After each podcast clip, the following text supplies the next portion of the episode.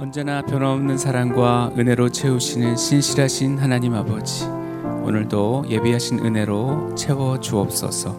감사드리며 예수님의 이름으로 기도드립니다. 아멘. 좋은 아침입니다. 새벽을 깨우고 기도의 자리에 나오신 여러분들 모두에게 하나님의 은혜가 충만하기를 바랍니다. 오늘 우리에게 주시는 하나님의 말씀은 마태복음 13장 44절로 52절 말씀입니다. 함께 교대로 읽겠습니다. 천국은 마치 밭에 감추인 보화와 같으니 사람이 이를 발견한 후 숨겨두고 기뻐하며 돌아가서 자기의 소유를 다 팔아 그 밭을 사느니라. 또 천국은 마치 좋은 진주를 구하는 장사와 같으니 극히 값진 진주 하나를 발견함에 가서 자기의 소유를 다 팔아 그 진주를 사느니라. 또 천국은 마치 바다에 치고 각종 물고기를 모는 그물과 같으니 그물에 가득함에 물가로 끌어내고 앉아서 좋은 것은 그릇에 담고 못된 것은 내버리느니라. 세상 끝에도 이러하리라. 천사들이 와서 의인 중에서 악인을 갈라내어 풀무불에 던져 넣으리니 거기서 울며 이를 갈리라. 이 모든 것을 깨달았느냐 하시니 대답하되 그러하오이다. 예수께서 같이 읽겠습니다. 예수께서 이르시되 그러므로 천국의 제자된 서기관마다 마치 새 것과 옛 것을 그 곳간에서 내오는 집주인과 같으니라. 아멘. 오늘은 천국에 관한 세 가지 비유에 대해서 살펴보겠습니다. 천국은 가장 고귀한 가치를 지닌 곳입니다. 우리 먼저 44절을 함께 다시 한번 읽어보겠습니다. 천국은 마치 밭에 감추인 보화와 같으니 사람이 이를 발견한 후 숨겨두고 기뻐하며 돌아가서 자기의 소유를 다 팔아 그 밭을 사느니라. 아멘. 어떤 소작농이 돌멩이가 많아서 쓸모없이 버려지다시피 한 땅을 땅에 농사를 짓기 위해서 그 땅을 일구고 있었습니다. 깊게 곳갱이질을 하던 어느 날 예사롭지 않은 보물 상자 하나를 땅 속에서 발견하게 됩니다. 어떤 상자일까 궁금해서 열어보니까 그 안에 금은 보화가 가득한 상자였던 거죠. 소장농은 주위를 둘러봅니다. 다행히 아무도 보는 사람이 없습니다. 자기가 팠던 그대로 다시 상자를 묻어둡니다. 그리고 기쁘고 흥분된 마음으로 자기 집으로 돌아옵니다. 눈을 떠도 눈을 감아도 그 보화가 눈앞에 어른어른 거립니다. 이게 어떻게 가능하냐면요. 고대에는 은행이 없었습니다. 땅 속이 가장 안전한 은행이었습니다. 전쟁과 또는 여러 가지 이유로 보화의 주인이 다른 곳으로 피난을 갔다가 돌아오지 못하거나 아니면 보물 있는 곳을 남에게 알리지 않고 생을 마감했다. 그렇다면 이제는 그 보화를 발견한 사람이 주인이 되어 갑자기 횡재를 하는 경우가 있었던 것입니다. 보화를 발견한 소장농은 자기가 가진 모든 것을 팔아버립니다. 이런 모습을 본 주위 사람들은 이해를 못 합니다. 아, 그 쓸데없는, 그 쓸모없는 땅을 뭐하러 사느냐라고 아무리 말려도 소용이 없습니다. 밭 주인에게 쓸모없어 버려진 밭을 이 높은 값을 주고 사겠다고 하니까 밭 주인도 횡재를 만났다고 생각해서 기꺼이 그 밭을 팔게 되죠. 그리고 그 밭을 산 소장농은 엄청난 부를 소유하게 되고 인생 역전을 하게 된 것입니다. 여기서 천국이 밭에 감 천국 천국이란 밭에 감추인 보화를 말하는 것인데 이 감추인 보화는 예수 그리스도를 상징하는 것입니다. 그리고 예수 그리스도를 만난 사람은 자신의 전부를 들여서 그리스도라는 보화가 있는 밭을 산다는 뜻입니다. 그러므로 예수님을 만난 사람은 자기의 시간, 자기의 재물, 어, 그리고 그가 당하는 고난까지도 다 주 예수를 위해서 쓰게 된다는 것입니다. 예수를 위해 모든 것을 드린 사람이 가는 곳이 바로 천국인 것입니다. 감추인 보화와 함께 천국의 또 다른 면을 진주 상인 비유로 설명하고 있습니다. 우리 함께 45절 46절을 같이 읽어보겠습니다. 또 천국은 마치 좋은 진주를 구하는 장사와 같으니 극히 값진 진주 하나를 발견함에 가서 자기의 소유를 다 팔아 그 진주를 사느니라. 아멘. 진주를 구하는 장사는 이 수출입을 하는 상인을 뜻하는 말인데 수많은 진주를 보고 값진 것들을 사서 무역을 했던 사람을 가리킵니다. 그가 극히 값진 진주 하나를 발견한 거예요. 진주 전문가 입장에서도 처음 보는 진귀한 진주였던 것입니다. 이 사람이 큰 상인이라서 부자였던 것으로 보이는데 이렇게 값진 진주라면 자기 소유를 다 팔아 살 만큼 대단한 진주였던 것이고 결국 그 진주를 사게 되었다고 말씀하고 있습니다. 감추인 보화와 상당히 비슷한 맥락이죠. 최고의 가치를 발견하고 자기 전 재산을 팔아서 그 가치를 샀다라는 점에서 말이죠. 여기서 진주를 찾는 상인은 하나님을 가리키고 진주를 진주는 하나님의 백성을 가리킵니다. 하나님께서 우리를 값진 진주로 여기시고 자신의 모든 것 되시는 예수 그리스도를 라는 그 값을 치르고 우리를 사셨다는 뜻입니다. 이 밭에 감추인 보화 비유와 진주 상인 비유를 통해서 우리는 무엇을 알 수 있습니까? 성도 입장에서는 예수 그리스도라는 가치를 알고 모든 것을 다 팔아서라도 얻어야 하는 것이 천국이라는 것을 말하는 것이고 동시에 하나님 입장에서는 하나님의 하나뿐인 아들 예수 그리스도를 희생해서 우리를 사신 것 그것이 천국이라는 것입니다. 하나님 편에서 치르신 희생과 우리가 치러야 할 희생이 만나는 곳이 천국인 것입니다. 그 다음 비유는 그물 비유입니다. 천국은 그물과 같다는 거예요. 우리 47절을 읽어보겠습니다. 또 천국은 마치 바다에 치고 각종 물고기를 무는 그물과 같으니 당시 물고기를 잡는 방법에는 세 가지가 있었습니다. 첫 번째는 미끼를 걸어서 낚싯대로 한 마리씩 잡는 낚시 방법이 있었고요.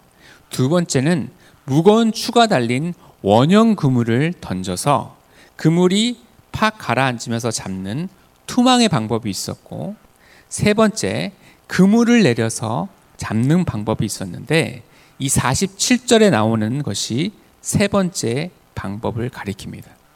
두 배가 대형 그물을 내려서 훑은 다음에 해안가까지 가지고 오는 경우이거나 그물 한쪽 끝은 해안에 두고 배 한 척이 그물의 다른 끝을 잡고 쭉 훑어서 가지고 오는 경우를 말합니다.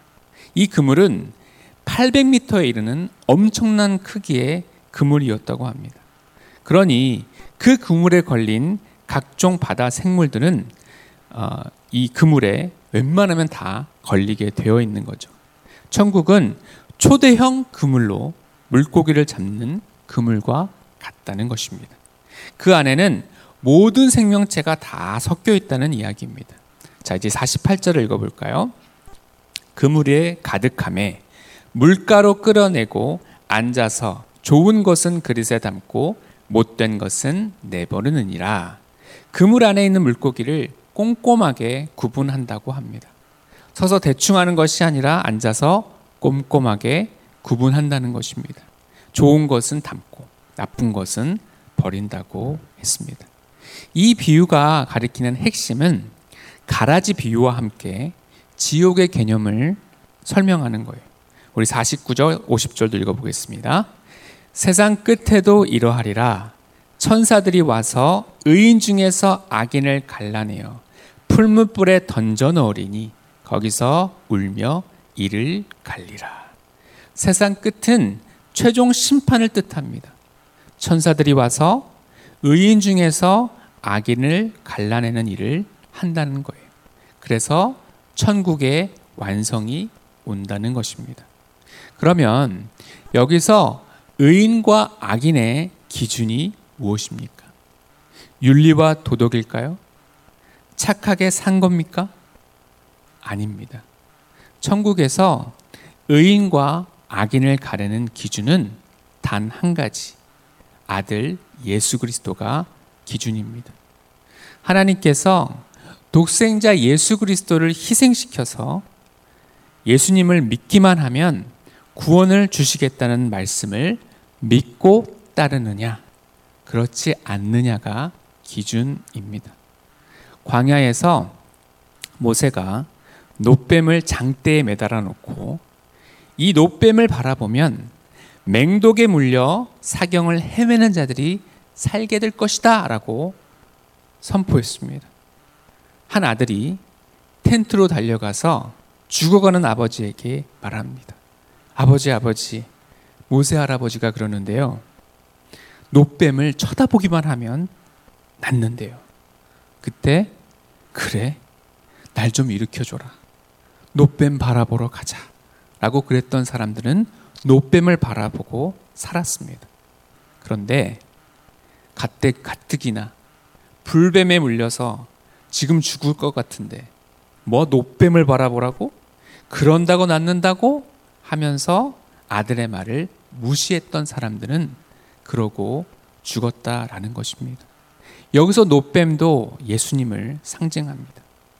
여러분, 예수천당 불신지옥이라는 기독교의 유명한 구호를 아실 것입니다. 그런데 엄밀히 말하면 불신지옥이 아니라 그냥 지옥입니다. 예수 안 믿으면 맹독으로, 맹독으로 죽어가는 자와 같이 죄의 맹독으로 그는 죽어가는 것입니다. 유일한 치료제인 예수 그리스도를 믿어야만 구원을 받고 천국에 갈 수 있는 것입니다. 믿고 구원에 이르게 되면 자기 부인 그리고 십자가 희생의 삶으로 아름다운 열매를 맺게 됩니다. 그러나 믿지 않고 어, 아름다운 열매를 맺지 못한 자들은 악인으로 분류되어 이 지옥에 떨어져서 영원히 죽지 않는 그 지옥불 가운데서 고통하면서도 슬피 울며 이를 갈게 된다라는 것입니다. 자, 마지막으로 51절, 52절을 같이 읽어보겠습니다. 이 모든 것을 깨달았느냐 하시니 대답하되 그러하오이다. 예수께서 이르시되 그러므로 천국의 제자된 서기관마다 마치 새 것과 옛 것을 그 곳간에서 내오는 집주인과 같으니라. 아멘. 예수님은 이 비유의 말씀을 마무리하시면서 믿는 사람들은 말씀에 정통해야 함을 말씀하고 계신 것입니다. 어, 천국 백성은 천국의 제자된 서기관들이 되어야 한다는 거예요.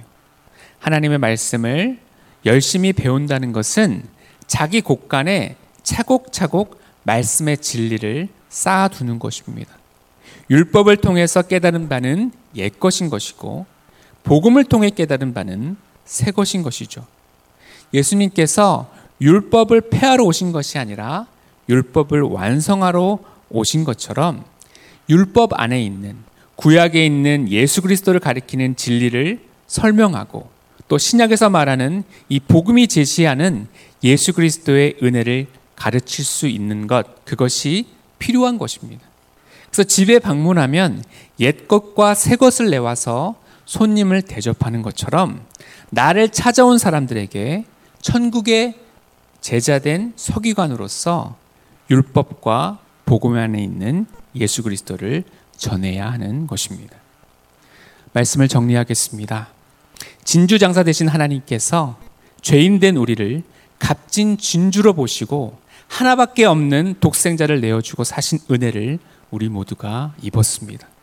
천국은 어마어마한 하나님의 희생과 사랑으로 만들어진 곳입니다. 이에 대한 우리의 반응은 우리의 모든 것을 다 팔아 천국을 사야 하는 것입니다.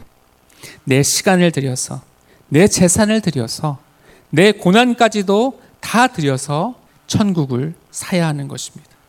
복음을 알지 못하는 사람에게 복음을 전해야 합니다. 새 것과 옛 것을 내오는 주인과 같이 우리는 말씀에도 정통해야 합니다. 그러기 위해서 말씀을 배워야 할 것입니다. CES나 또 예수 이름의 비밀을 배우고 가르치며 복음을 능숙하게 전할 수 있어야 합니다. 그리고 복음을 알았던 자들 중에도 천국에 못 가는 사람이 있다고 하죠. 교회를 방학하고 다니지 않는 사람들이 있습니다. 또 낙심해서 교회를 떠난 자들도 있습니다. 적어도 나와 관계를 맺고 있는 그 사람이 지옥 가는 일은 없어야 하지 않겠습니까? 멸망의 길로 그들이 들어서지 아니하도록 진실한 마음으로 우리는 눈물로 기도하며 그들을 믿음의 길로 이끌고 그들을 붙잡아 주는 그 목자의 마음이 우리에게 필요합니다. 그래서 천국에 갔을 때 나로 인해서 천국에 온 사람이 나를 알아보고 나를 향해 고마움의 목례를 할 수 있고 무엇보다 하나님께 칭찬을 받을 수 있는 천국에서 해와 같이 빛난 복된 삶을 오늘도 살아내는 저와 여러분이 되시기를 바랍니다. 기도하겠습니다. 사랑의 하나님, 우리로 하여금 우리의 보배 대신 예수님을 발견하게 하시고 주님을 영접하여 하나님의 자녀로 살게 하여 주시니 감사를 드립니다. 우리가 주님을 알기 전에 하나님께서 먼저 우리를 값진 진주로 보시고 예수 그리스도를 십자가에 내어 주셔서 우리를 사셨다는 사실이 우리의 마음을 울립니다. 나만 누리는 천국 되지 않게 하여 주시고 멸망의 길로 가고 있는 위태로운 영혼들을 향해 예수 그리스도의 복음을 전하는 우리 모두가 되기를 원합니다. 괜히 멋쩍어서 싫어할 것 같아서 복음 전하는 사명을 주저하지 않게 하여 주시고 더 열심히 기도하고 사랑의 마음을 담아 지혜롭게 그러나 진실하게 예수 그리스도의 십자가의 복음을 전하는 우리 모두가 되게 하여 주옵소서. 감사드리며 예수님의 이름으로 기도드립니다.